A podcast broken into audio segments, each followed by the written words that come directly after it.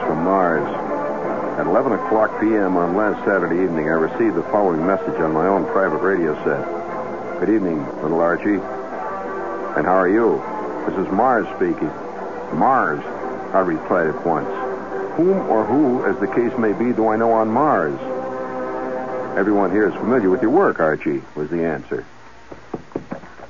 Now, I have something. You're just going to have to listen to this, I'll tell you. Uh, you know, uh, once in the great wild, you get something in the mail that really throws you, you know? and and it doesn't happen very often. I mean, it, it, uh, you know, many letters are funny, or many things that are said in letters are funny, and so on. But once in a while, something comes that really surprises you, and I think you're going to be surprised. At least I was. You ready for it? Uh, give me a little mood music for this, would you please? Uh, thank you very much.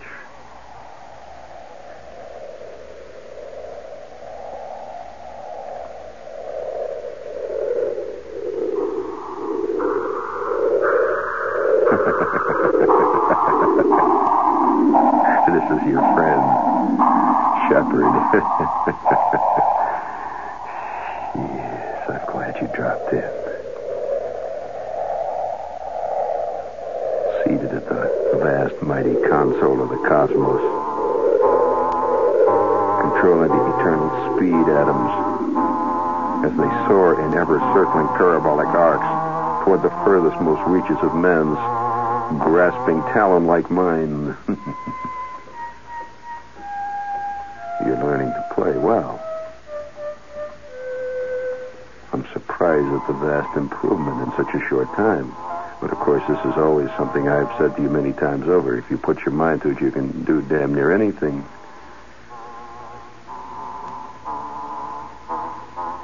It's a little showy, but uh, you'll outgrow that.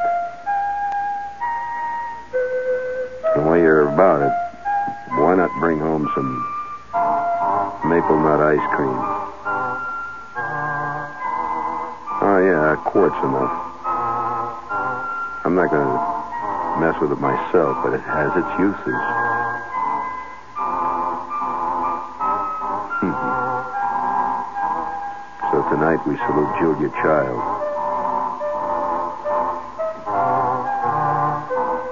Who's she? I don't know. Just like the way the name rolls off the tip of the tongue.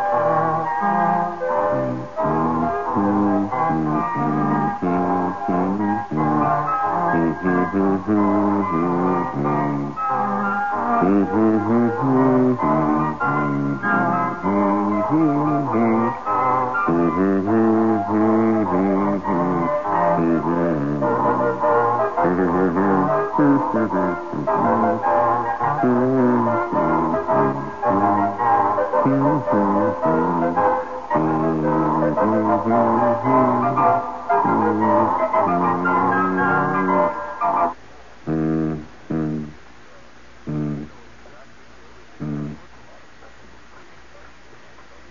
oh, oh, I'm sorry. I'm sorry. I forgot. I was about to tell you about this letter.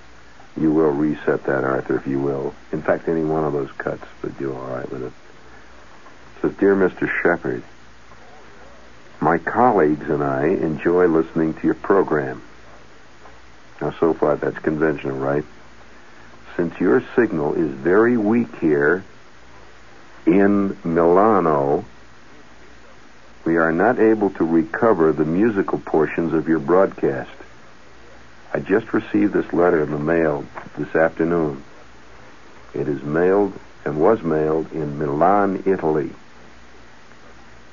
And here is a guy with his friends who listen to this show from this station every day and every night. He's listening right now, this minute, in Milan, Italy. It says, My colleagues and I enjoy listening to your show. Now, I must point out, this is not being broadcast on shortwave. It is, they're hearing this direct. And are you curious how they're doing it, Art? Being an engineer? Listen to this one. Since your signal is very weak here in Milan, we are not able to recover the musical portions of your broadcast. I would like to know if any recordings of your Jews harp head thumping performances are available. And then he includes the address. He happens to be a doctor and a professor of public health at the University of Milan. You ready for that, friends? So this is not a cockamamie letter. He says, P.S. In case you personally read this note, you may be interested in our receiving rig. We have dual antennas and recorders, one on the top of the Hotel Palace, the other atop the Hotel Savoy, which is one half wavelength away, roughly. We record your signals through a 3 kc spectral window and, quote, noise through two adjacent 1.5 kc windows. For recovery, the, quote, noise is subtracted a la Fourier analysis, leaving your signal clear except for a strong local signal which is also recorded at high gain and later removed. The voice quality is poor but is totally intelligible on a daily basis. The music is not readable at all. Now, that's what he's talking about is a highly technical form of receiving extremely faint signals. And uh, the minute I got this this letter, now for those of you who who you know may be skeptical about this, I might point out the minute I got the letter, I uh, went up to see Giff, who is one, uh, one of the uh, engineering executives here and a good technical man, Giff Campbell. And I, I showed him this letter, and he says he says he knows what he's talking about. He says that is that is technically possible, and it is. That uh, that this is is part of a growing new hobby. And he goes on with a lot more technical details, which I don't want to burden you with, about how they sit in this hotel in Milan. He's apparently living in this hotel, and several of his colleagues are there, and they've set up this highly complex re- receiving equipment where they can listen to the show every day they want. And they do it with all kinds of filters and so on. Now, uh, I, I, uh, I think that uh, that one of the fastest growing underground hobbies today, and it's a curious thing because it's a hobby that it's a, is really having a resurgence uh, from the days when I, I remember my old man, for example.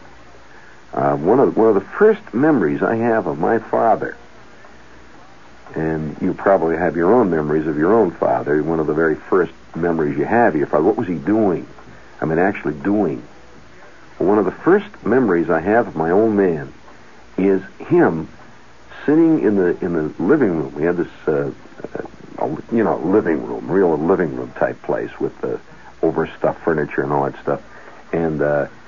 He would be in the living room, and he was sitting in front of his this radio. He had a radio which was like the center of his universe. He loved his radio. Now that didn't mean he loved listening to the radio. Don't that's two different things. Now a lot of people love their television set because they love the stuff that they see on it. But that's not the same as a guy who loves his television set as a piece of equipment and he's not really concerned with what he what he sees on it. And you know there are those too. I I uh, ran into a guy the other day who's one of the country's leading DX listeners or viewers on TV. He has a highly complex rotary antenna which he uh, he uses, and he lives out on on Long Island, and he has this tower up about uh, 75 feet, maybe a 100 feet in the air, and on the top of it he's got uh, this tremendous directional TV antenna, receiving antenna. It's not a rabbit ears or anything like that. It's a highly complex Yagi uh, antenna. It's a, it's a professional type with the rotary uh, drive and everything else. And at night, he tunes into channels like three and six and uh, uh, channels which you don't see anything here locally unless you have a really special type of antenna system and uh, of course on channel, uh, say for example, channel four when they go off the air, and he rotates his antenna like a like a great seeing eye, and uh, every night he picks up St. Louis. he picks up, yeah, he picks up stuff like uh, strange things like Alamogordo, New Mexico, and he logs these things. He keeps a very in- intricate, involved log as to uh, whether or not the, the the, the picture is really uh, legible, whether he can really see it. He, and sometimes, of course, being being that they're broadcast on two different channels, sometimes he can only see the picture, and he can't get the sound. Other times, the sound comes through beautiful. He, he's getting a tremendous sound from some station in Georgia or someplace like that, but he can't see the picture. Now, his greatest coup was one night uh, sitting, and, and he, what, the way he does it, uh, to, to give a, a kind of, uh, to prove to people that he actually does it, he's got a Polaroid camera set up. Now, he writes to the television stations involved, you know, to get a, a confirmation card and all that. They get a letter back from the manager of the station that they actually were broadcasting. And the way he proves it is interesting. He's got a Polaroid camera. And he, he sets this Polaroid camera up at night. He gets it all set up, see, so that when when when he he picks up a really rare signal, let's say he picks up uh, oh uh, something like uh, let's say uh, Boulder, Colorado, will suddenly come in for a few brief seconds. You see, because this stuff is very shifty. Uh, there's all kinds of Kennelly heaviside layer involved, all kinds of strange sunspots and so on. And all of a sudden, the signal may come zap, come in. And by the way, he follows all the ultra high frequency uh, uh, scatter charts and so on that are available to anybody who's involved in, in VHF and UHF work, where they can predict various types of reflective uh, signals well in advance. You know you can buy a you can buy a chart which will predict what the uh, E layer or the Kennelly heaviside layer will do for weeks in advance. This is for professional people. They can they can really tell what they're going what they're going to see. So he'll pick up a signal and instantly he begins to photograph it with his Polaroid camera. Now, uh, sometimes he gets a fairly decent picture, other times he doesn't. But when he di- when he gets a good picture, and he waits till they make their station break. So on comes the station break. It says uh, WKLNUCK, uh, Pitcairn, Iowa. Clunk, he's taking the pictures. And then he, he takes the, the, the print and he, he makes two of them. He has one for himself, and then the, the other one he sends off to the station. But he actually received this signal. You know, he shows where he was and all that. And then he gets back a confirmation card. His greatest coup was the brief moment one night. And he said it was extremely brief. One night, he picked up a fugitive signal from Paris, France. He actually picked up a video signal, a brief but unmistakable signal from Paris. And it was direct, of course. This has nothing to do with the with moon bouncer coaxial cable. It was the real thing. Well, this is a, a sneaky undercurrent, underbelly hobby that's growing like mad. Have you ever heard of this hobby? You haven't really? This is WOR, New York. And right now, at this minute, I would like to know, this just for my own purposes, I would like to know how many guys are listening to the show tonight? Uh, DX listeners who are picking up this show, picking me up tonight, in places widely separated, and they're doing it purely because they're interested in DX listening. That's a great new hobby, especially among kids. That uh, uh, older people tend to look upon radio as you know just that thing in the corner where they get the news, and once in a while they get the time on.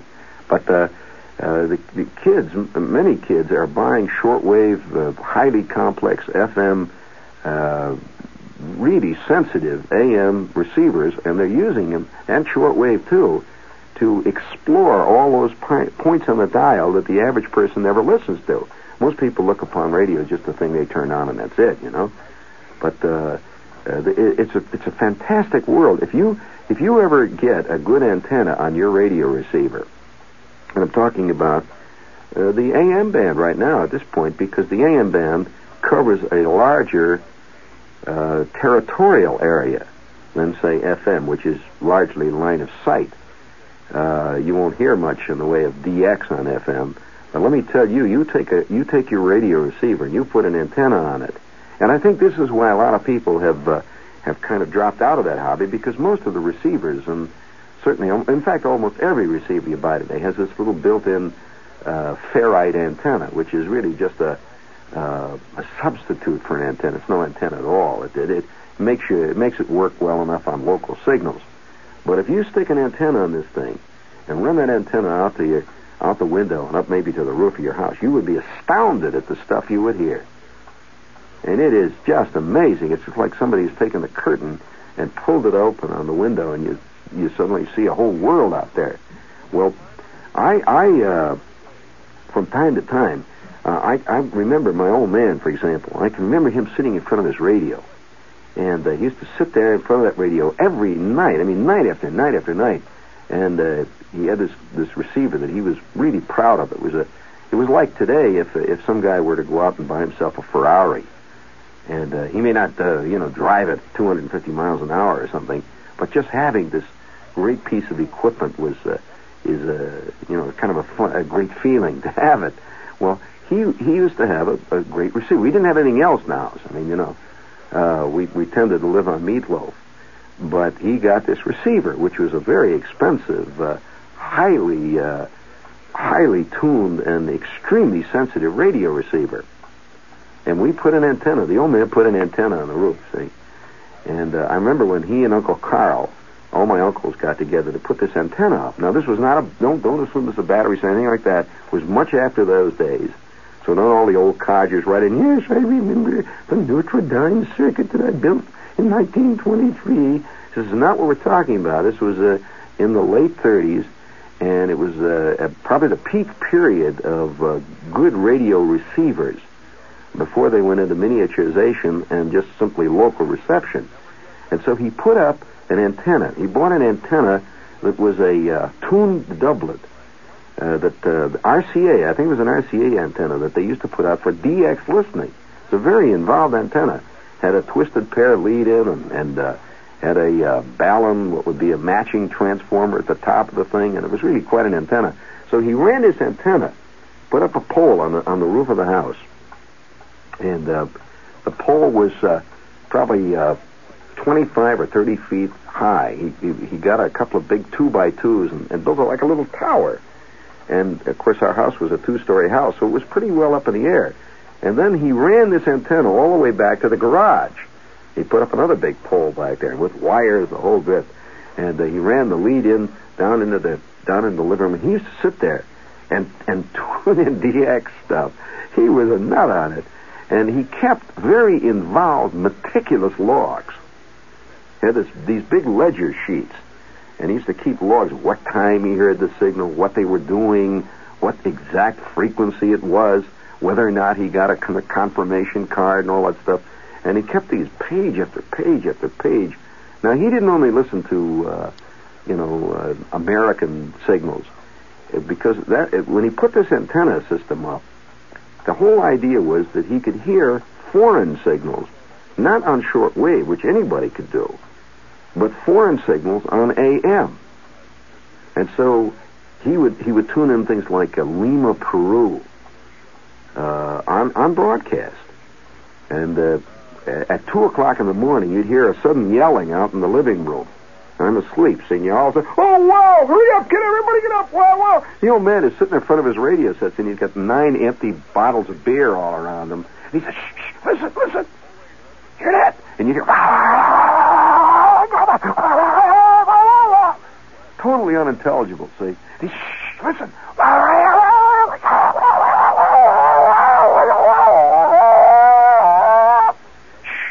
Shh, that's X E L, Mexico City. Now, shh, listen.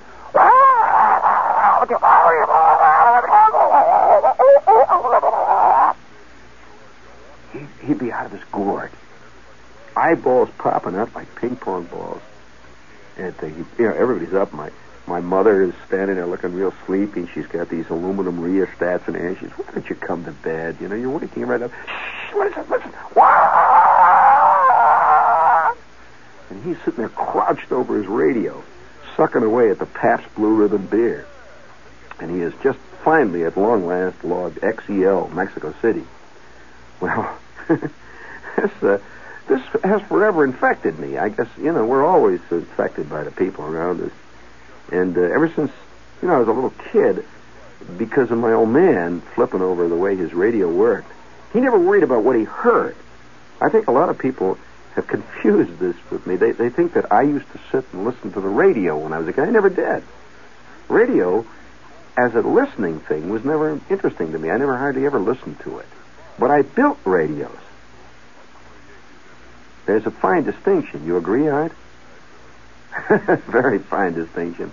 And uh, and I I built uh, I never built any broadcast receivers. All the stuff I built were amateur radio communications receivers and stuff. But uh, the old man was totally devoted to listening to DX on the broadcast band. And he used to really pick it up. I mean, he'd pick up stuff like Prague. Uh, once in a great while, he would he would really do something fantastic. Like he occasionally, when the, when things were absolutely right, he would pick up, say, uh, something like uh, Sydney. Now that's absolutely possible. If you don't think it is possible, let me tell you this: that a, a few years ago, I worked on a radio station out in the Midwest. And a lot of it, of course, depends on the frequency that you're broadcasting. And I hope this isn't boring you, you know, but uh, it's a it's a subject that hardly anybody ever discusses. The, you know, radio is a technic technique. Uh, I used to be on a radio station out in the Midwest. It was a big, uh, you know, fifty thousand watt station, and they had a strange frequency. It was way down around fifteen thirty down there, way way down with the police calls and stuff like that. Almost short wave, as a matter of fact. And they had this tremendous antenna system. They had something like six or eight towers that were, oh, maybe six, seven, eight hundred feet tall up on a big hill out there, and uh, they had a good ground system. Now, this is going to seem hard for you to believe. In fact, uh, uh, looking back on it, it, it even seems uh, difficult for me to, to believe. But I was on late at night out there, around, uh, and at the time I was going to school. So uh, I was kind of working both ends of the scale, and I was half out of my skull most of the time because I would never get a chance to sleep and all that. And I was on, like, say, 1 and 2 o'clock in the morning on this station. I used to get regular letters from a fan club.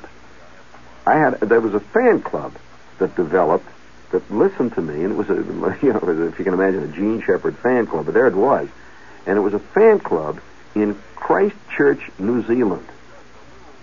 How do you like them apples, friends? And and of course they were hearing me in the middle of the day there, because here I was on say something like one or two o'clock in the morning, and this is all the way across the globe, so it's it's daytime over there. And uh, these guys, and they really did, they they really did hear me, because they would send regularly. I would get a note from Christchurch, New Zealand, and they would they would write things that I had said and talked about because this was their way of proving to me they were really hearing me. And absolutely authentic.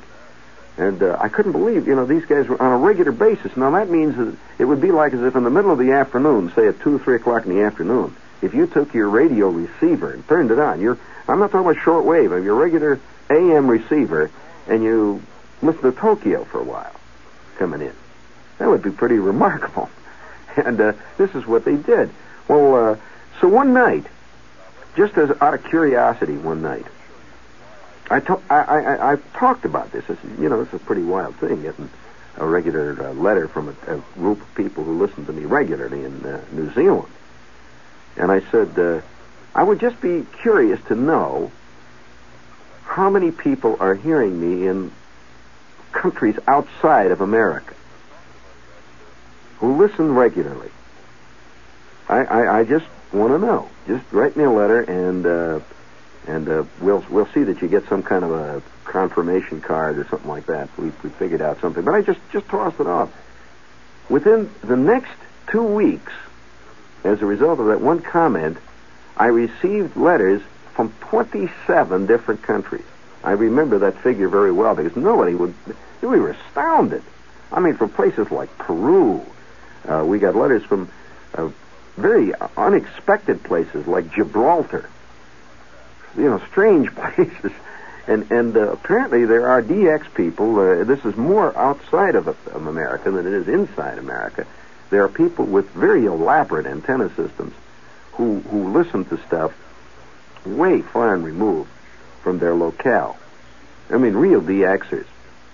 But uh, that 27, I remember that 27 different countries at one fell swoop and it went all the way from Sweden to Australia. Tremendous.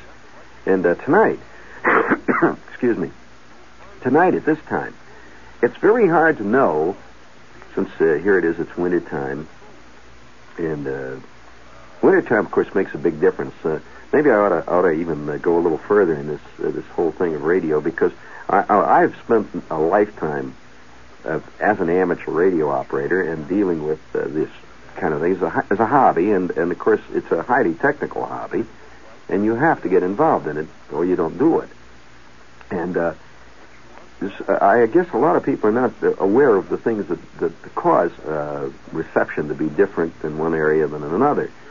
Now, wintertime is different from summertime in reception. You probably noticed that uh, that at, at late at night when you're driving home in your car, you can hear signals from you know pretty wild places. I mean, all over the all over the world, actually all over the United States. Well, that's uh, much more common in the wintertime than it is in the summer, primarily because of the difference in Earth temperature, the atmospheric temperature. That uh, that the Kennelly Heaviside layer, there's an ionized layer which uh, exists around the Earth. There, there, are different layers. There's the A layer, the B layer, C layer, and so forth. The uh, Van Allen belt, and so on. And these these layers are the layers that reflect radio signals. They reflect it just the way uh, you'd reflect a, a mirror. A mirror reflects light. And so when I broadcast on this frequency, the uh, signal will go up and hit this layer, and it will be reflected. And it, it may it may bounce uh, uh, for a thousand miles. It may only bounce uh, 50 miles as the skip. That's called skip frequency, as your uh, skip broadcast. And as your skip changes, it'll move on further and further. And it often follows the night. So, in fact, it always follows the night. So, as the sun goes down, the skip almost uh, almost the way the sun goes. The skip increases until uh, when you hit midnight, two, three o'clock in the morning, uh, your skip is at its absolute maximum, and you will hear signals coming in from, say, San Francisco at two or three in the morning if you have an antenna on your receiver. And then, as it begins to get towards morning, the skip slowly changes, and those signals slowly fade out until, as the sun comes up, they're gone completely. It's like a whole world has disappeared when the sun uh, sun comes up, and now you're back home again. And uh, this this is part of it. Now, of course, uh, all of you have heard the you know, the story of the uh, sunspots. Well, sunspots do really affect uh, transmission, especially on the higher frequencies. It, doesn't affect it much on AM, but uh, it'll affect television. Sometimes you'll go through a whole two or three month period when your TV set doesn't seem to be working well and you think, you know, oh, that's crummy set. I just had it fixed. Look at this crummy thing. Well, actually, if you talk to friends of yours, you'll find that the, that everybody's set is working badly due to the effect of sunspots. Uh, you, you, notice that flutter that comes on your, your TV sometimes. You'll notice it on FM. You'll get a flutter, and uh, the picture will flop over a time or two. Notice when that happens, notice that a jet airplane has just passed overhead there's a direct correlation uh, that, uh, that this airplane, you're, you're, what you're really doing then at that point, you're acting as a very crude form of radar.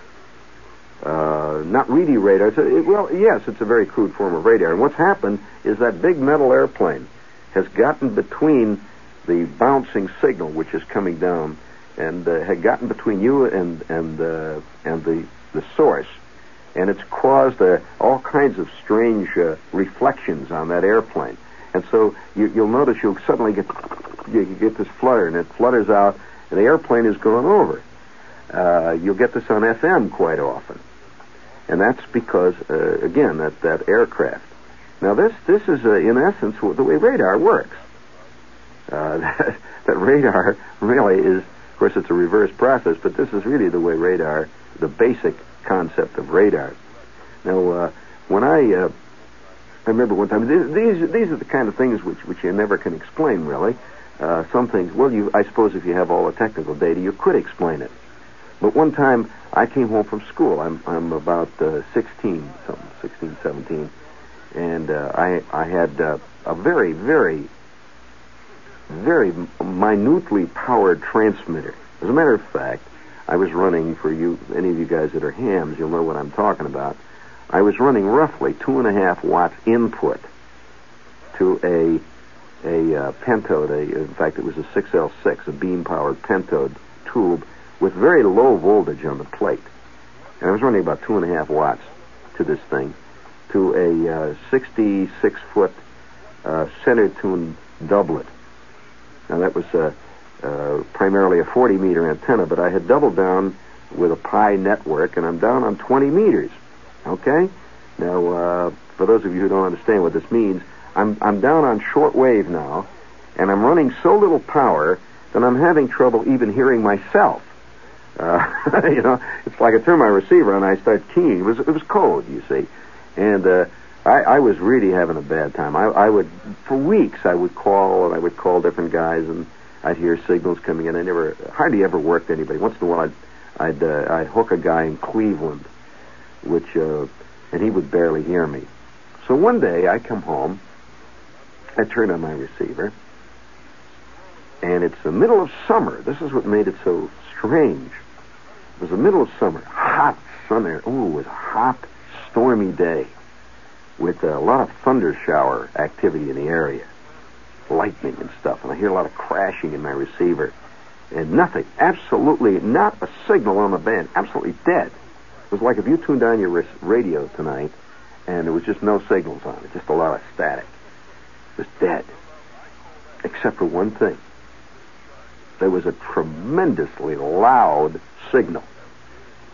Tremendously loud signal that seemed to cover most of the band. It was like he was halfway across the band, and it was one of the loudest CW signals I ever heard, and it was raw AC. Now, you know how most code sound. You know, code is a high pitched boop, boop. You know how code sounds. Bow, da, bow, da, bow. This is CW. It's a clear, clean whistle. And that's the way it's supposed to sound. Well, this guy's signal was raw AC, and it went something like this.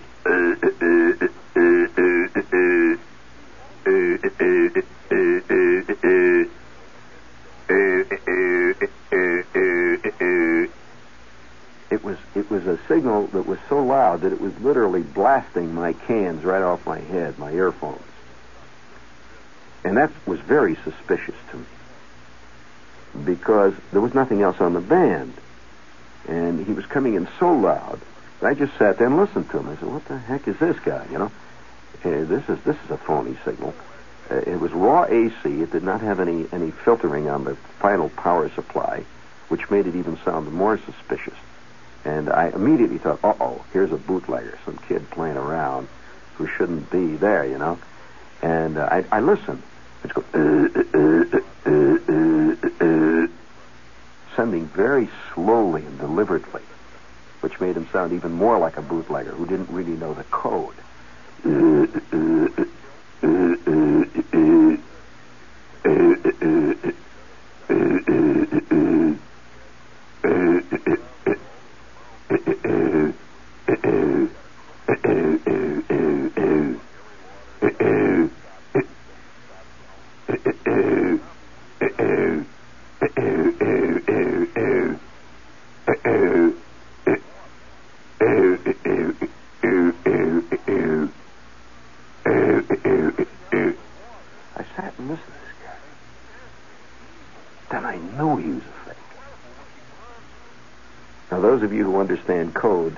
Why I was astounded.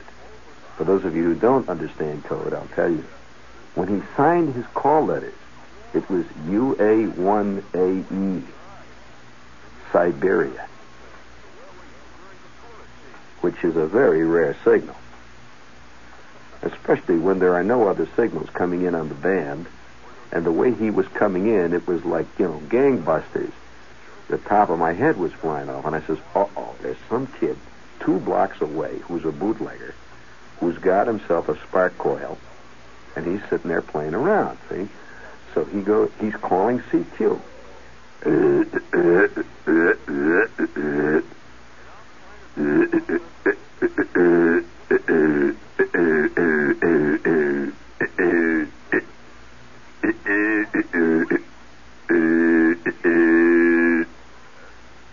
He signs. He stands by. He is called CQ. He is now standing by for an answer. So I, you know, I've got my two and a half watts all fired up. So Shepherd hits the key. He goes.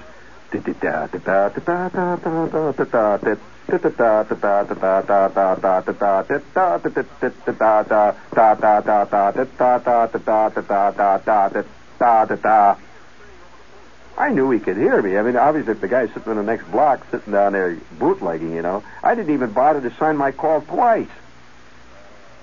And then I knew he was a phony. As soon as I signed, he goes,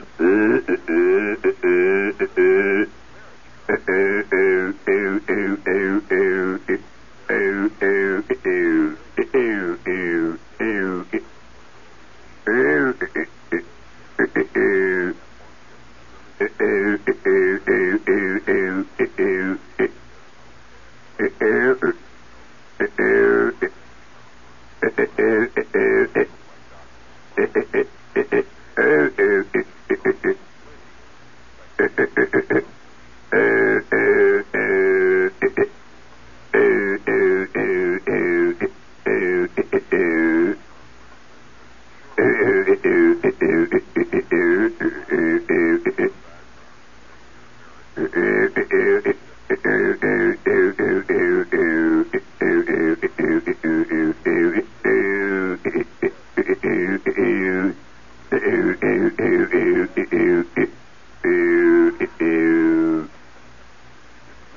then I knew he was a fake. He has just told me that my two and a half watts of signal is being heard with an S8 rating, an S8 signal strength, which is almost as loud as a signal can be in Murmansk or someplace like Murmansk. Well, I came back and I really read him out. I says, get off the band, you phoners, balonus. I says, come on, knock it off. The RI, the radio inspector, is going to really bust your you-know-what. Get off the band before I really, you know. And I left the, the whole business. I says, oh, forget it. And I turned off the rig. I says, there's nothing on the band tonight. I don't want to mess around with its bad signal sounds and all that. Well, that little episode kind of settled in my mind and it disappeared. You want to hear the upshot of it? Three years later, I'm in the Army. And I'm standing around in mail call. And, you know, you get the usual letters from home, you use the newspapers and jazz. And I get a letter from the ARRL, which is the American Radio Relay League. And they said in the letter, we have some cards for you from distant stations, and uh, we'd like to forward them to you. Would you please send us a stamp self-addressed envelope? So I says, okay. You know, I figured I'd get a couple of cards that I hadn't uh, got answers to. And two weeks later, I get a letter from the ARRL, and in it is a card from UA1AE. He actually had heard me, and I was talking to a Russian. I was not talking to a bootlegger, and I had completely fluffed them off. It's like meeting a little old guy in a in a dark street corner. He says, "Hey Mac, do you want to buy a Stradivarius for twelve dollars?" And you say, "Get out of here, you phony!" And the next day, there's a big headline that says, "Man sells Stradivarius for twelve dollars." Man from Bronx buys it is now wealthy is now living on Bermuda. Well, it was it was one of the. That's why I say you cannot. Do you have a TV guide in there? All right. If you would like to get some TV expertise, here it comes right in your ear.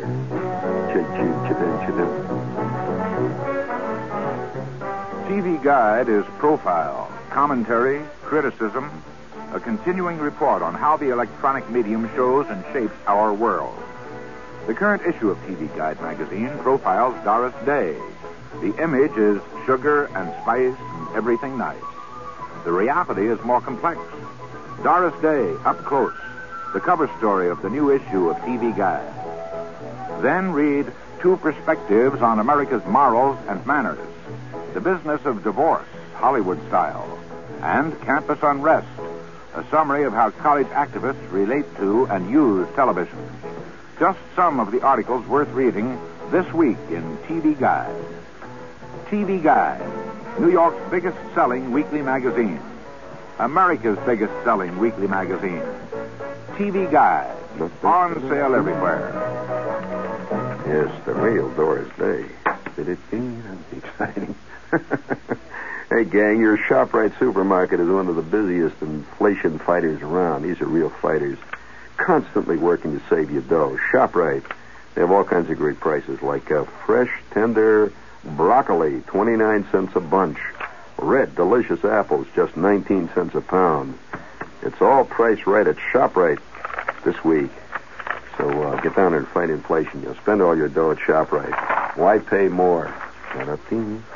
Hey, listen, speaking of uh, unbelievable buys, Shepherd is appearing at the Polytechnic Institute of Brooklyn. February 26th at 8 p.m. For all of you who missed the Princeton show, we have prepared an even more obscene show, which will be seen at Polytechnic Institute of Brooklyn Friday, February 26th at 8 p.m. Clip Gord Auditorium, 285 Jay Street in Brooklyn. And they don't have many seats there, friends, so you better get on the shtick. For uh, ticket information, call 212, that's the area code, 643 4441. 10 a.m. to 6 p.m. You call that number. All seats are two bucks and a half. And if you'd like to order them by mail, they'll tell you the story. So give them a call. It's 212, area code 643 4441. Shepherd makes his Brooklyn debut. Don't miss his show. Remember, only the dead and Shepherd know Brooklyn.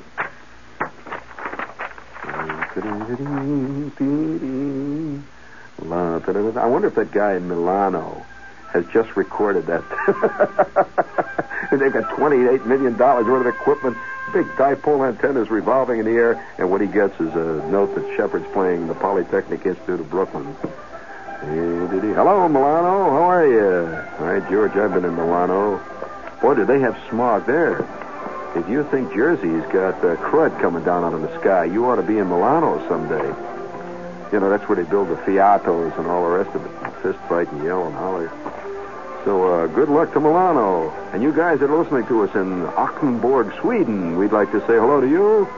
And uh, for those of you listening to us in Augsburg, Germany, V. Gates. And, uh, uh, and then all of you out there in uh, Staten Island, hello.